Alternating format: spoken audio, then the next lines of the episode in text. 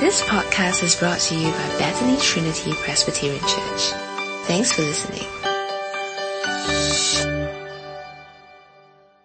Okay, dear Father, we really want to thank you for you have brought your word into the world through uh, through using puny people like ourselves, and we thank you so much for the faithful ministry of Joshua and Karen over the years, and how they've continued to stand firm in the gospel to preach your word faithfully year in year out, in season and out of season. Uh, we thank you that today he can join us and that he can bring to us your word in the book of 3 John. And we pray for all these things in the name of Jesus Christ. Amen.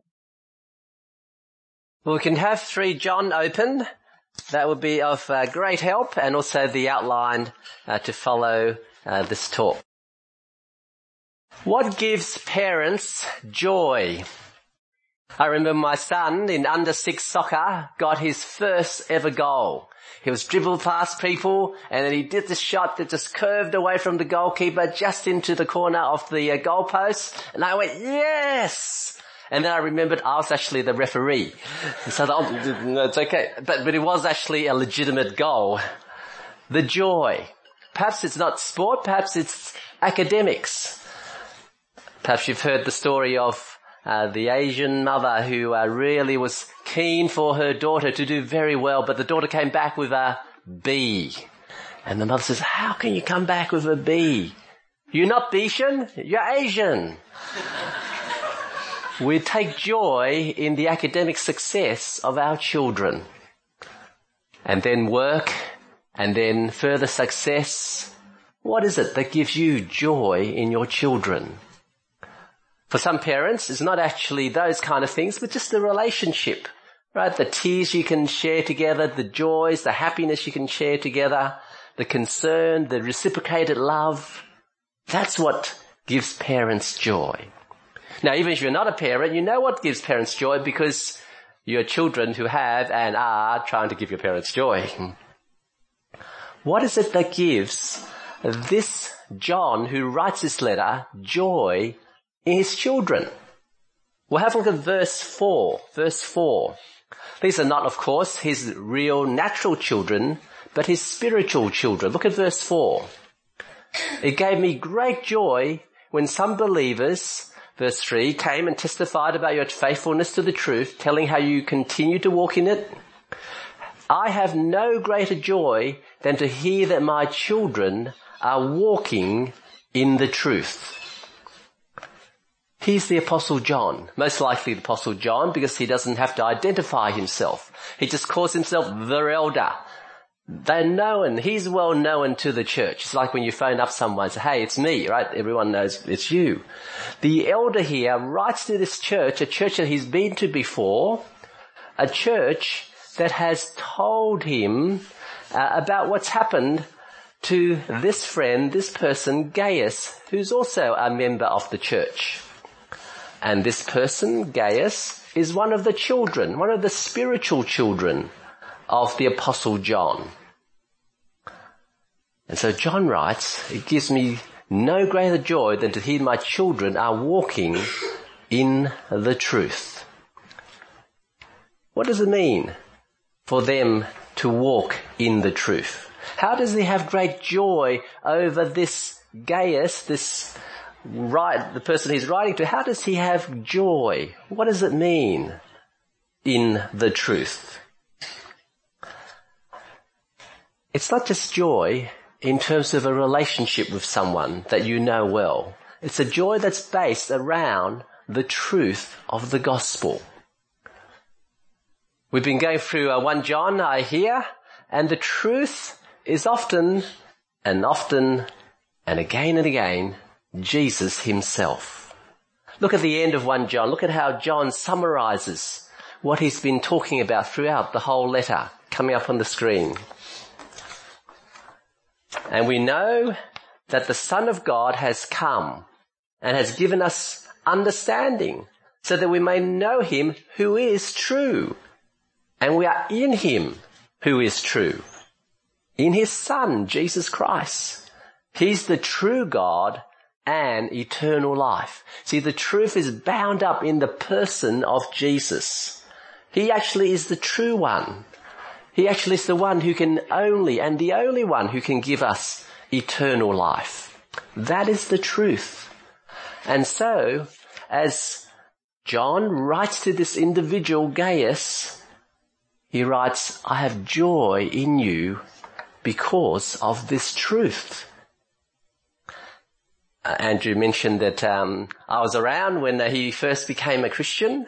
Actually, uh, back in 1988, when I first started working at the university, my predecessor gave me a list of people to uh, look after, and he came across, oh, this person, Andrew Ong. Oh, don't worry about him.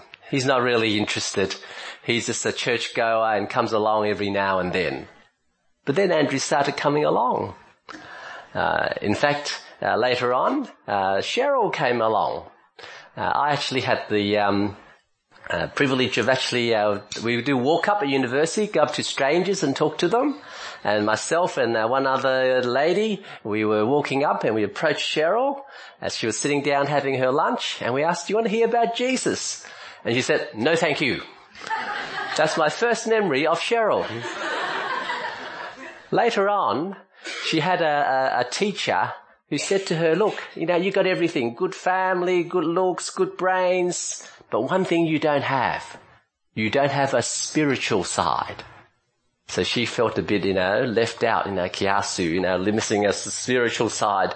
And so she came along to our group as well. And, and Andrew and Cheryl together uh, found Jesus.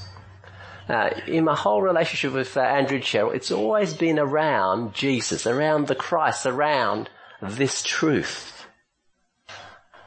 This is the truth that binds John and Gaius together. What has happened is that people uh, from the church has uh, gone and told uh, John about what's been happening to this Gaius. And John has heard about what has happened and said, hey, not only has Gaius started well, he's kept on going well in the truth.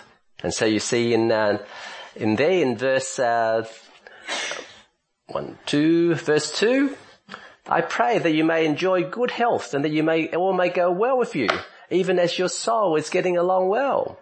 It gave me great joy when some believers came and testified about your faithfulness to the truth, how you continue to walk in the truth.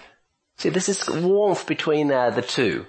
Uh, a warmth where, you know, you wish that they be not just, um, you know, good spiritually, but good in terms of their health as well.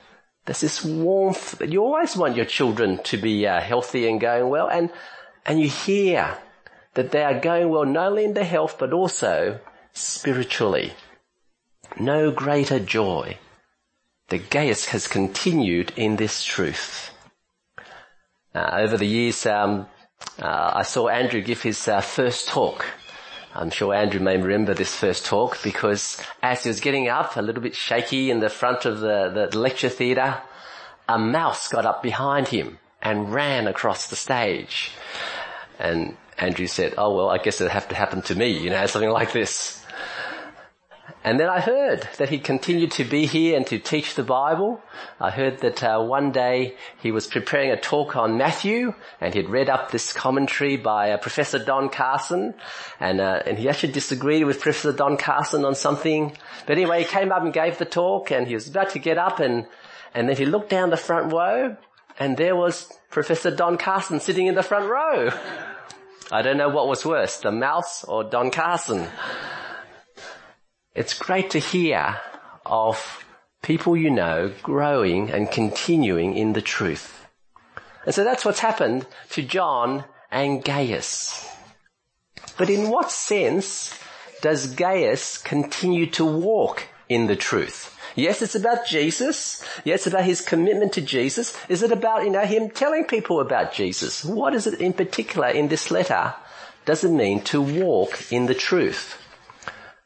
Well, have a look at verse 5 onwards. Very important to look at the context to see what the particular meaning is. Verse 5, dear friends, you are faithful in what you're doing for the brothers and sisters, even though they're strangers to you. They've told the church about your love. Please send them on their way in a manner that is uh, a manner that honors God. It was for the sake of the name that they went out, receiving no help from the pagans. We ought therefore to show hospitality to such people so that we may work together for the truth. Was it to walk in the truth? What is it that Gaius has done and continue to do? It's not so much just believing in Jesus, not so much telling people about Jesus, but supporting those who tell others about Jesus.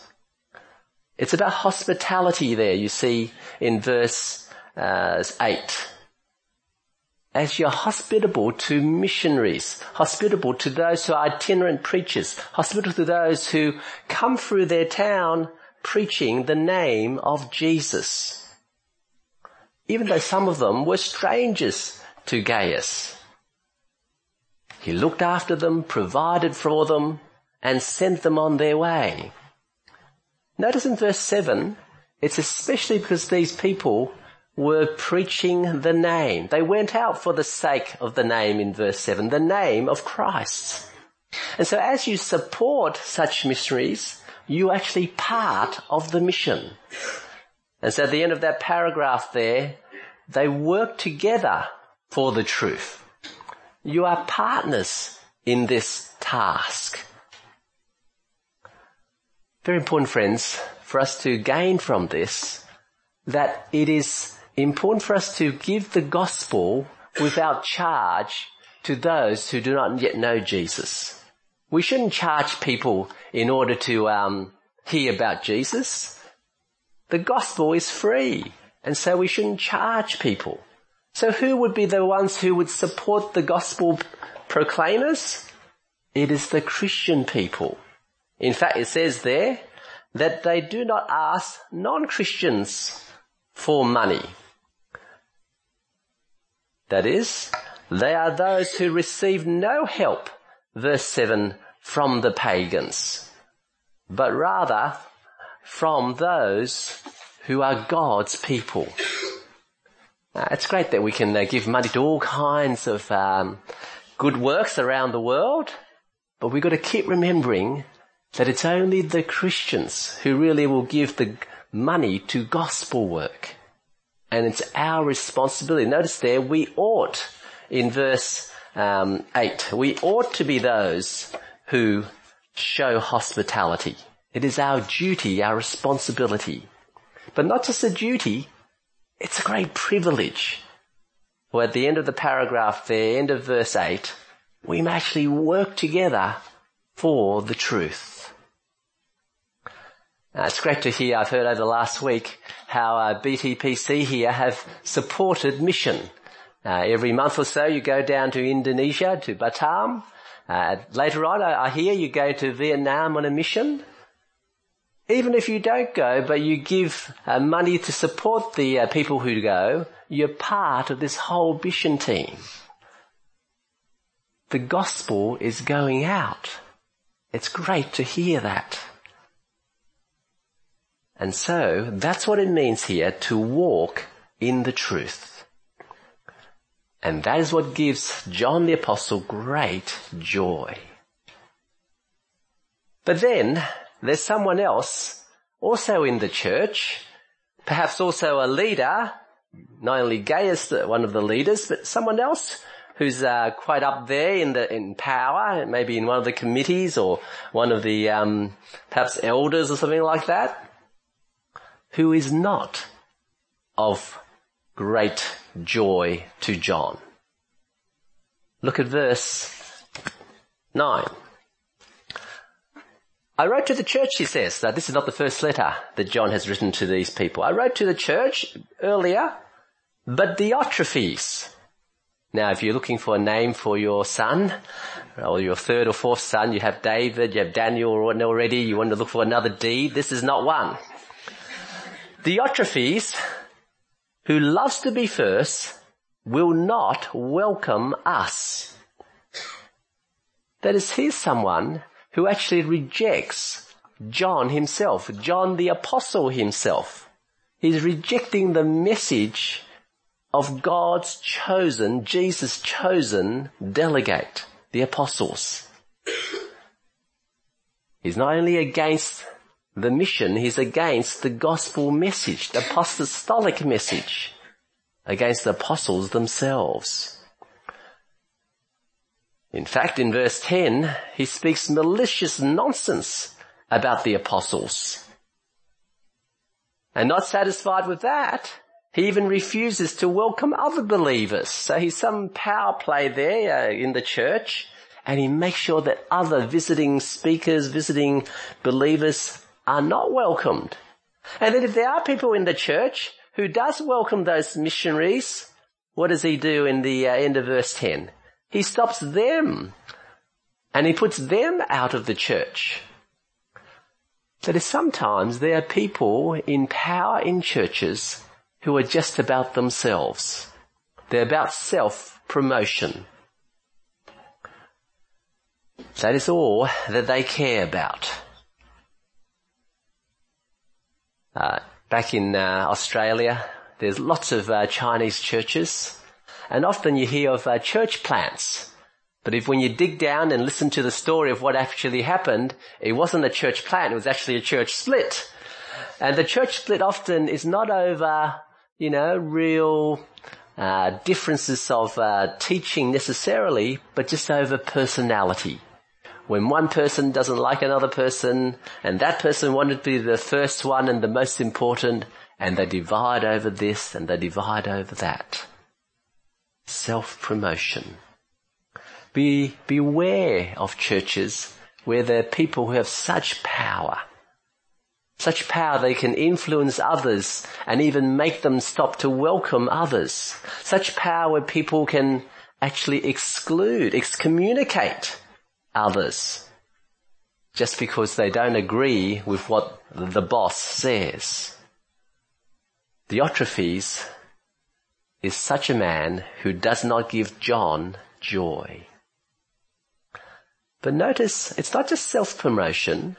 Because he's actually refusing John himself, he's actually rejecting the apostles, rejecting the apostolic teaching.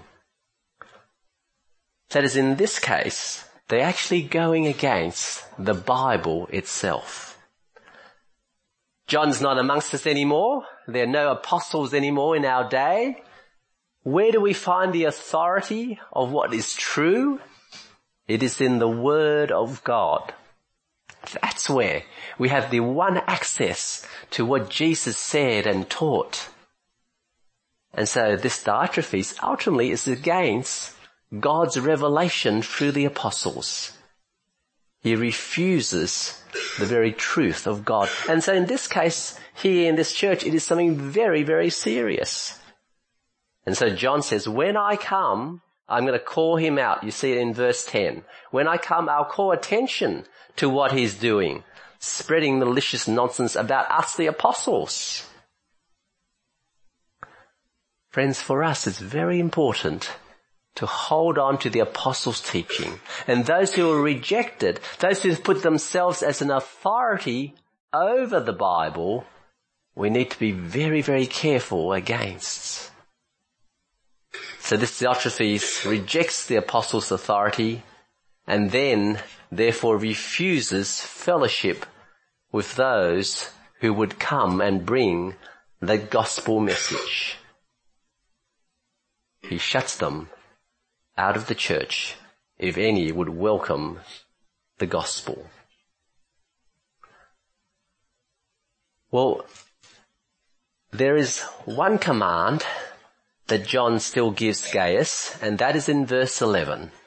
Dear friend, again the warmthness of this letter, and yet amongst the warmthness is this very strong and urgent command. Do not imitate what is evil, but what is good. If all you had was that verse, then you think, oh, what does it mean? It could mean a whole lot of things. But in the flow of the letter, it is very clear what it means. What is it that is evil? Well, he's just spoken about it in verse 9 and 10. To follow Diotrephes, that would be what is evil. To go against the Bible's teaching, to go against the mission of the gospel, that will be what is evil. And what is good? Well, Verse 12. Here's another D, right? Looking for a name, right? Use this one. Not Diotrephes, but Demetrius. Demetrius is well spoken of by everyone, and even by the truth itself. We, we the apostles also speak well of him. And you know that our testimony is true. That's what John keeps on saying. We have the truth. Uh, we are the apostles. Demetrius is someone who has done what is good. Now we don't know exactly what he has done, but likely he's someone who is well spoken of by everyone, just like Gaius has been well spoken of by the church. That is, what is good is to welcome the gospel message and to welcome the advance of the gospel message. And what is evil is to refuse that. And so, anyone who does what is good is from God. For God is the one who sent his son that we may be saved. John 3:16. Anyone who does what is evil, that is reject the gospel message and not allow and not support people supporting and proclaiming the gospel message, well that is doing what is evil. And he hasn't seen God. He hasn't even understood what God is about. For God is about the coming in of Jesus and saving the world. And so what that leaves us with, point four, is gospel shaped joy. Three things we can take away from this passage. Firstly, that truth matters. Truth matters. 1 John chapter 5 verse 20, if we can have that slide again, 1 John chapter 5 verse 20. Truth is something that is bound up in Jesus, for He's the one who is true. You got to understand this truth. We are those who are in Him who is true. He's the only one who can give us eternal life. That truth matters. Friends, more and more our society is opposing that truth about Jesus.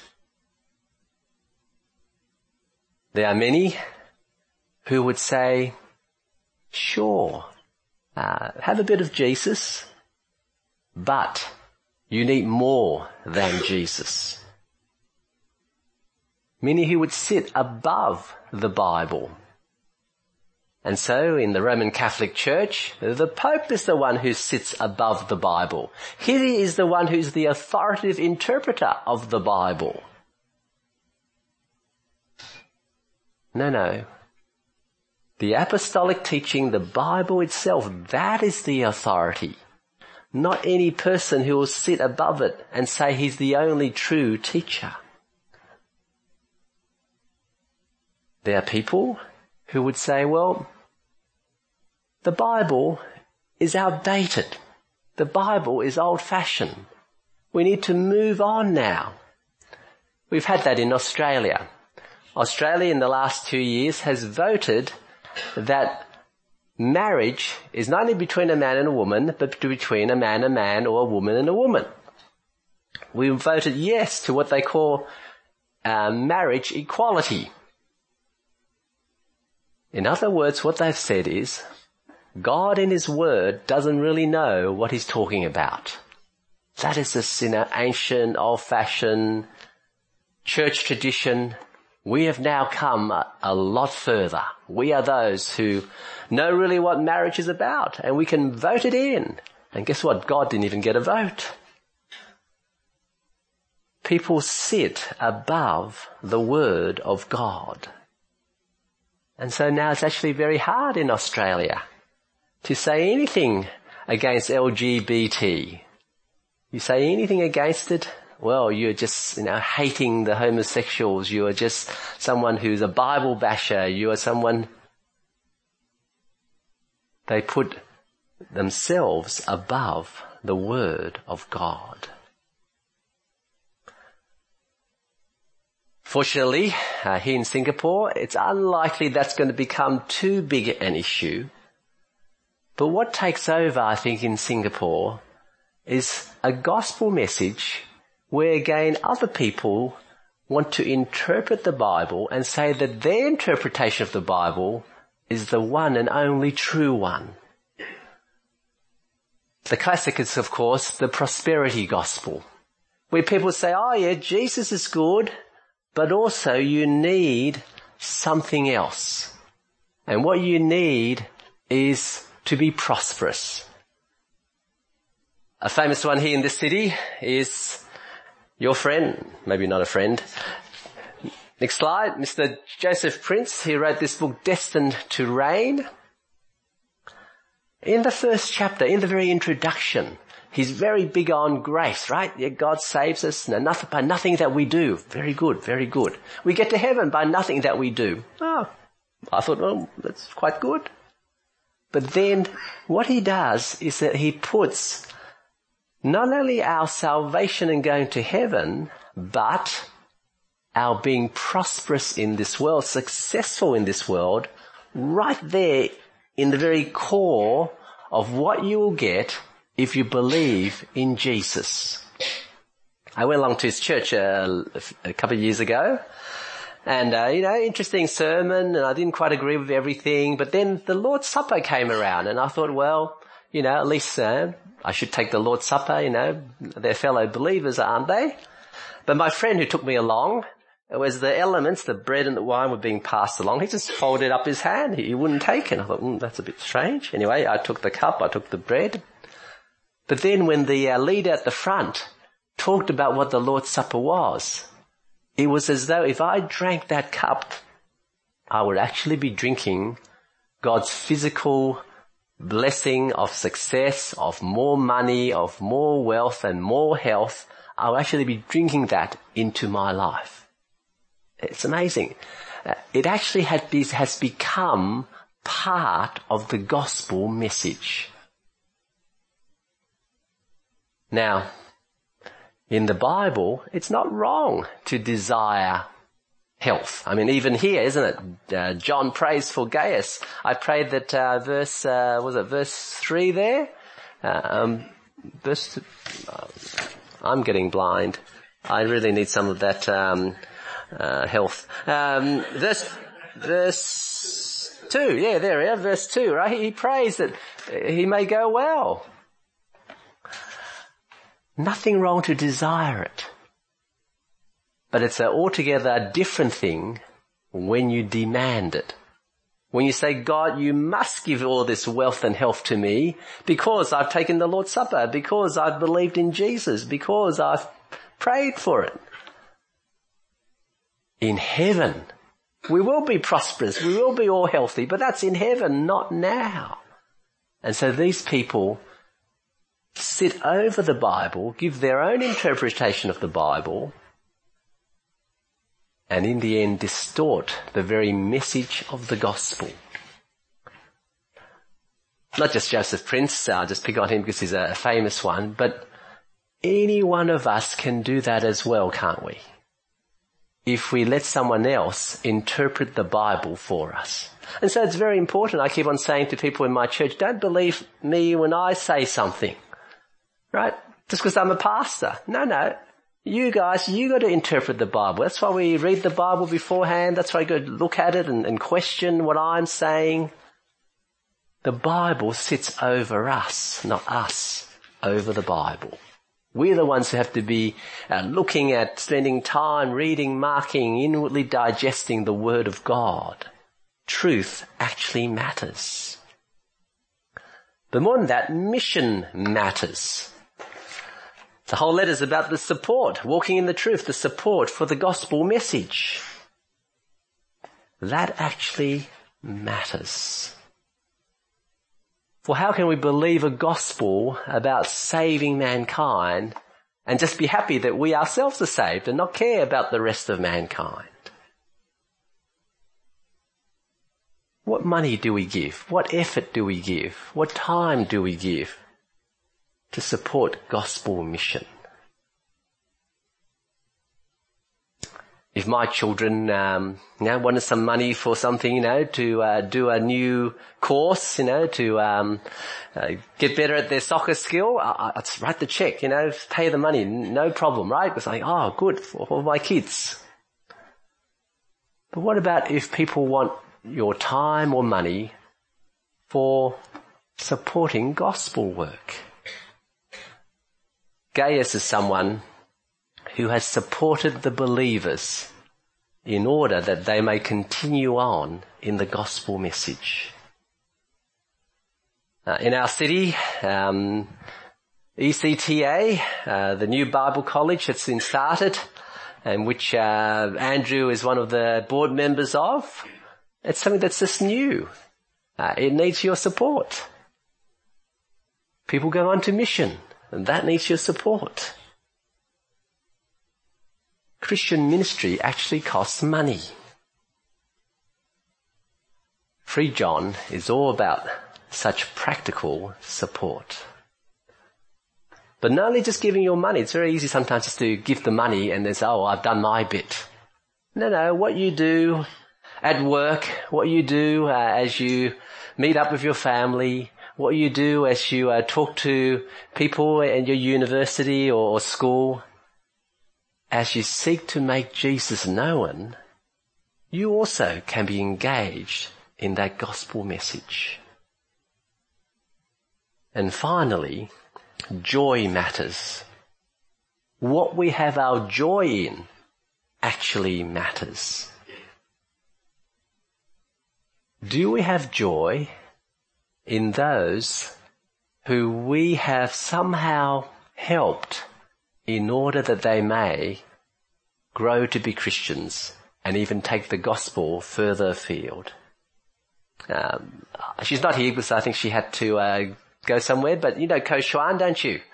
Uh, Ko Shuan had a, when she was younger, had an even younger uh, Sunday school kid called Daniel. And this Daniel was a very naughty kid. And um, after a while, she, you know, sort of gave up on Daniel, but apparently she kept on, you know, praying for Daniel. And then years later, she met Daniel in the MTR station. And Daniel recognized her. Daniel's very tall now. And Daniel came up to her and said, Hey, I've actually become a Christian. In fact, I'm uh, in the process of studying at Bible college. And that gave Ko great joy. That one of her spiritual children will actually be someone who's walking in the truth. Is that what gives us joy? What is it that actually really, yes! What is it that really gives us joy? Sometimes, of course, when our children do do well, it gives us joy. But hopefully, it's when your children actually love Jesus. It's when your children actually seek to tell other people about Jesus. That should be what really gives us joy. Let's pray. Our Heavenly Father, we pray that we might be those who so love the gospel that we would want to support the gospel there will be people who give our time, our energy, our finances, that that message of the gospel may go forward to other people, to other places, to other lands. And we pray, Father, that we would so hold on to the truth of the gospel, that we might be those who are not taken in by others who uh, claim to give the gospel message, Help us to be discerning. Help us to be able to know what your apostles have said as we understand your word. And so Father, help us not to be those who imitate evil, but rather imitate what is good. And we ask these things in Jesus' name. Amen. Thanks for listening to this podcast brought to you by Bethany Trinity Presbyterian Church. For more information, visit us online at busybc.sg.